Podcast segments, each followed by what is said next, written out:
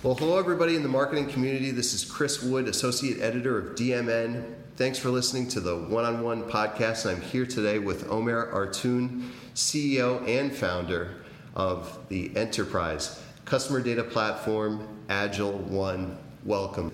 We had a great conversation a couple of weeks ago. Our readers have been reading about the new CDP kind of add on offering that uh, AgilOne has, uh, has announced like to get a little bit into your relationship with uh, retailers and kind of the your perspective on the retail industry and uh, the idea that you came up uh, with that I that I hadn't heard before, but that was really uh, I thought kind of eye opening. Was just the idea of retailers, brands. Um, no matter who it is, their customers managing a customer profile. So I was wondering if you could get into a little bit that idea of what a customer um, a, a, a customer portfolio is yeah. all about.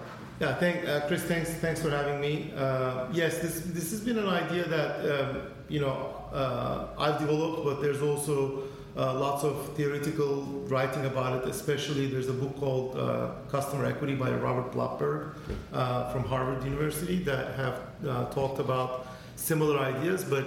You know, the way I, the way I see customers is, you know, people sometimes get the misnomer that they should only focus on their high value customers and, and not worry about anything else. But at the end of the day, um, you have many customers. Some of them will be high value, low value. Some of them will be great customers. Some of them will be a, a pain in the rear and so forth. But at the end of the day, you have a portfolio of them, and as long as that portfolio is doing well, and there's you know people are going from low value to high value. Some of them are attriting. New people are coming in you need to treat that portfolio as a, as a, as a real living you know, uh, system and, and try to maximize the value of that overall rather than saying, rather than picking a segment of that, which is kind of high value customers, which is what the mistake that I see, and, and basically just focusing on that. Uh, and the reason for that is, you know, just, just as you know, you know, businesses, the way they will uh, increase the value of their enterprise is by maximizing the lifetime value of customers. Right. And if you think of, of lifetime value uh, as a value concept, it's the same, it's a very similar thing to a stock market or, or a set of stocks that you might have.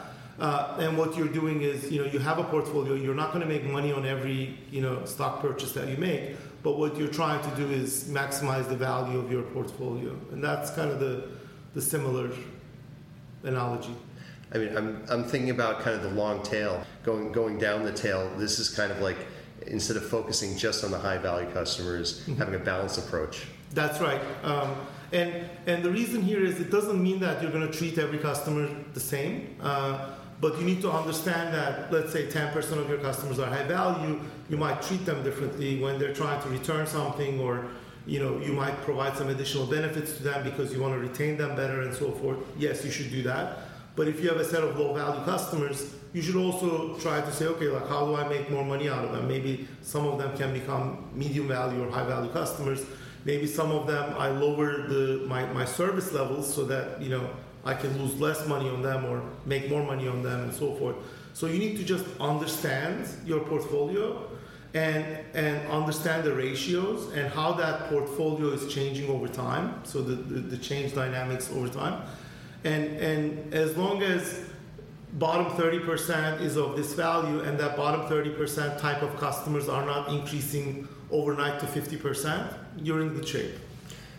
Two things that are coming to my mind. First of all, so data is really important about identifying where the customers are, who those customers are, right? I mean, that, that's what it sounds like um, in terms of who is your 30% and, and who, who to act on. The other idea that I'm thinking about is there's a certain level of risk, it seems, in spending too much on too much time resources on the wrong customer. That, that's absolutely correct. Um, the, um, the data is driving a lot of these uh, new approaches. Um, this has been talked about for 20, 30 years. You know, um, uh, starting with like Don Peppers and um, who, who wrote, who, wrote, and talked about this, you know, 25, 30 years ago. But the data is, is, is driving all of this. A lot of a lot of retailers or a lot of uh, marketers have approached the equation from a either merchandising perspective. You know, people merchandise products and people just bought those products. So the merchants, everything was very merchant driven.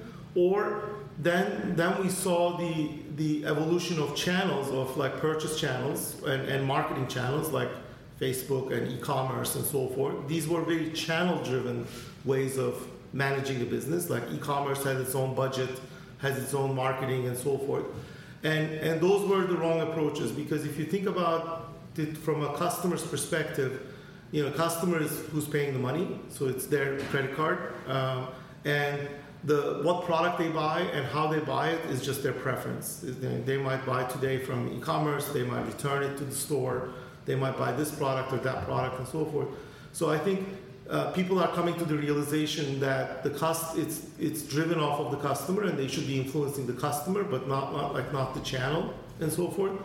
And one of my good friends, you know, Charlie Cole has a, has a great thing. He says, you know, if you want to maximize the value of e-commerce, you would just you know not display store locator on the on the on the website because that would maximize the value of e-commerce. But you're doing all of those. You're, you're configuring your channels. You know you're doing like buy online pick up in store. Um, uh, you're doing merchandising that's much more personalization driven like here are the best products for you and so forth. All of those efforts that you're seeing in the market are all trying to become uh, uh for, are, are all kind of manifestations of brands trying to become customer centric. So we were talking a little bit about um, a shifting in emphasis on brands over retailers, over different channels? Over channels and, and merchandising. So if you think about how you can manage a company, where is the P&L? So in the P&L, um, used to be with merchants. Each merchant had, you know, you had whatever, like uh, a P&L for uh, skirts, P&L for whatever, like you know tops and this, that, and the other. Like each merchant was responsible for their purchases, production, markdown budget, and so forth. I'm talking about a you know standard kind of a, a clothing retailer, but you can you can imagine that it applies to all of those. Sure. Uh, and then you had P&L for e-commerce, P&L for stores, like you know like stores and uh, you know year-over-year sales and, and comps and so forth those were all kind of the P&L what is what drives the business, right? Like if you have a P&L on something, that's what you're going to focus on, your revenue and costs, right? People are now talking about, you know, customer profitability and customer P&L and so forth, or segment P&Ls and so forth. These are uh, more things that are talked about, but again, this is we're in the beginning phases of that. This this this type of an approach is pretty nascent before we get to that true kind of a segment P&L approach, which, which I think is the right approach. And when you have the segments, you can think of that as, you know, I have a, I have a clothing line, but I have set of my customers that buy it for business and set of customers that buy it for leisure, set of customers that are low value. Could have different segments, different ways of segmentation. And those segments together form the portfolio of customers. And each segment can have a P&L. And, and people are going to that in the next five to 10 years. But right now it starts with kind of who's my customer, which segments do I have, you know, what are the preferences of those segments, how do I merchandise properly to that segment, how do I understand their channel preferences, how do I service these people differently? I mean, that's another thing that's coming. Everybody talks about customer experience. Customer experience is the next kind of the, the secret ingredient into the whole equation that, that you can use to uh, change the profitability and the and the retention of, of those segments and portfolios. Because you can really zero in on the specific needs of a particular individual. That's correct. Um, if I'm um, if I'm Hugo Boss and I'm selling um, uh, custom-made suits and so forth, you know, making sure that um, continuously, like I might have, uh, you know, I might have to shorten my, my sleeves, this, that, and the other. If I'm a high-value customer, just offer that for me for free, or you know, maybe do uh, some some additional services, uh, provide that to me as, as a courtesy, versus if I'm buying just socks and you know some like low value items from Hugo Boss, then it might be just a great store experience where people get to kind of help me out and so forth. Those those are very different kind of service models that treats different customers differently, um, and people do notice that, and people does it does make a difference in their value overall. For a wrap up, we're already probably heading into holiday season, right? I mean, it's Halloween, uh, and before we know it, it'll be right into holiday. It, is, is this kind of idea about a uh, customer portfolio changing the way the retailers are viewing kind of the annual seasonal cycles? Um, I think overall it will be hard to get off that uh, drug, the the holiday um, discounting drug. But but discounting is, I think, one of the biggest reasons why retail is, is being destroyed because it's just applied as it, it, it's just like the more you discount, the more you're conditioning the customer to wait for a discount. Uh, race to the bottom. Race to the bottom. Yep, exactly. So um, so people have hard time getting value of their innovation and their of their of their product differentiation because at the end of the day, you know, if, if two things does similar things, I'll go get the low, lowest price. That's what that's what the and there are brands that have, have moved away from that, and those are the most successful brands, um, like Apple, for example, and an example that comes to mind, we just recently covered Chipotle, and they refuse to lower the price of a burrito, but they'll add a service like a free delivery or something like that's that. That's right. That's right. So, so instead of that, that's a great way of doing it. Um, so, so again, that's kind of the, the the example that I was giving. Rather than discounting the custom-made suit, you know, offer services that have a, a value to the consumer but doesn't cost as much or doesn't degrade the margins of a retailer. Because when the margins of the, the retailer starts degrading uh, you know they can't afford the rent so that's why you see a lot of like store closures and so forth. Uh, and, and they won't be able to provide the product innovation or the design innovation that people are looking for a lot of what I've covered in, in retail says that store experience is still important, maybe especially with younger shoppers, Gen Z shoppers who have more time on their hands. I'm not quite sure exactly how that all breaks down. Um, but there is kind of a shift where before we were thinking the more that we get e-commerce, like you said, the focus on the e-commerce channel, uh, you can boost that up, up, up, up, up at the cost of what? You know, who are you blocking from going into a store? So, right. uh, it, what's what's the difference now? What's the shift that, that you're seeing, or is it is it really that omni-channel approach?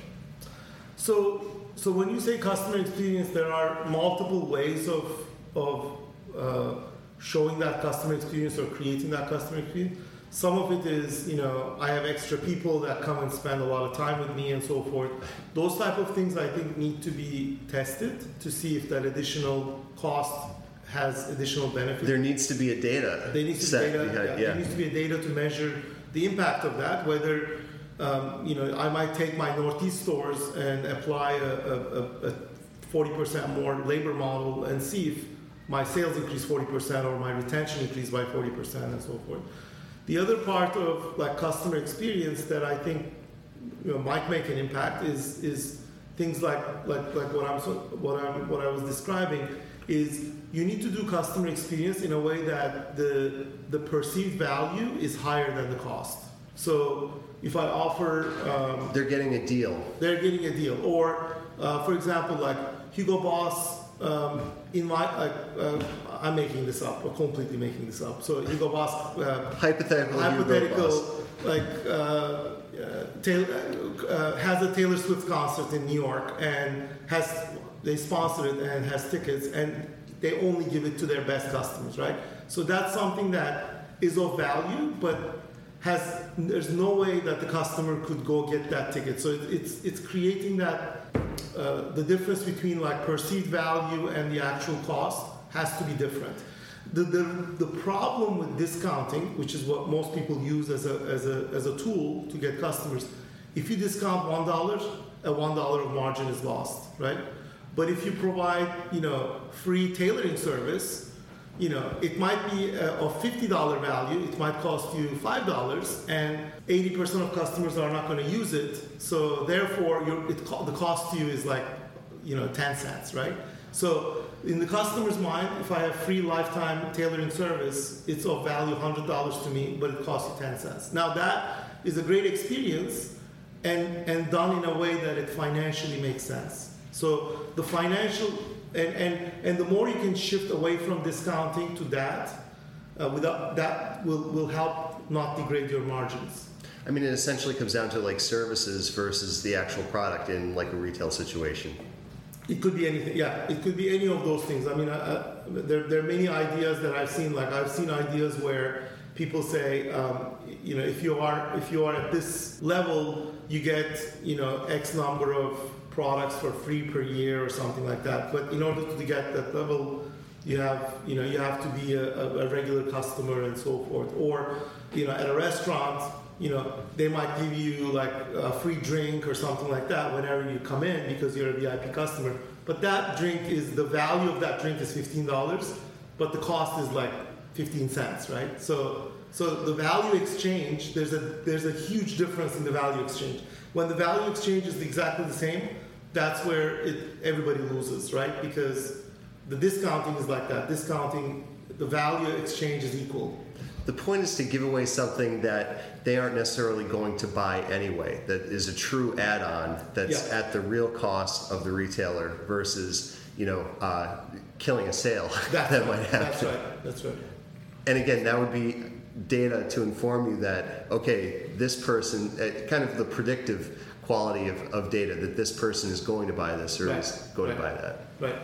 Because when you when you do that discounting, which I believe is, is one of the biggest killers of, of retail, when you sell a ten dollar item on sale for six dollars, and I see that for six dollars, next time I see that item for ten dollars next season, I'm basically thinking that it's real value, like they'll make money at six dollars. So I'll wait for that to come to six dollars, or I'll wait for somebody else to give it to me for six Look somewhere else. Yeah, look for somewhere. So you're basically training the customer that the value of this is actually more less than what what what it shows on this tag right now. And on the other side, you're you're training from a brand perspective to expect high value. I mean, in an omni-channel world where you can jump across and, and shop, comparison shop on different sites, it seems like it would be more and more difficult to get that loyalty. That's correct, yeah.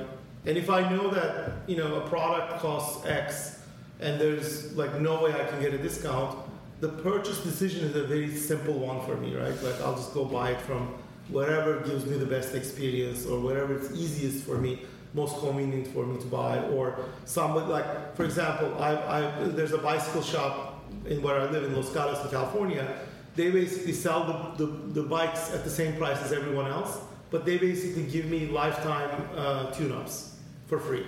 Okay, so for me, like seven hundred dollars here, seven hundred dollars at the major retailer, I'll go buy from here every day, and it's and they make more money out of that because every time I go, it's free tune-up but now I need like you know a bike pump or something. A bike pump, or I need the tires changed, or new brakes, or something like that. Of course, I buy it from there. Which makes you a happy member of their portfolio. That's correct. Absolutely. Yeah. And a high value. High value customer. And, and well. they're a high value retailer for yeah. you. Yeah, exactly. Fantastic. Was uh, thanks for this run through, Omer. It was great catching up, and uh, uh, I'm, I'm glad you got to join us today. Thank you so much. Okay, great. And everybody else can find more information on dmnews.com for data, strategy, and technology. Thanks, everybody, for listening.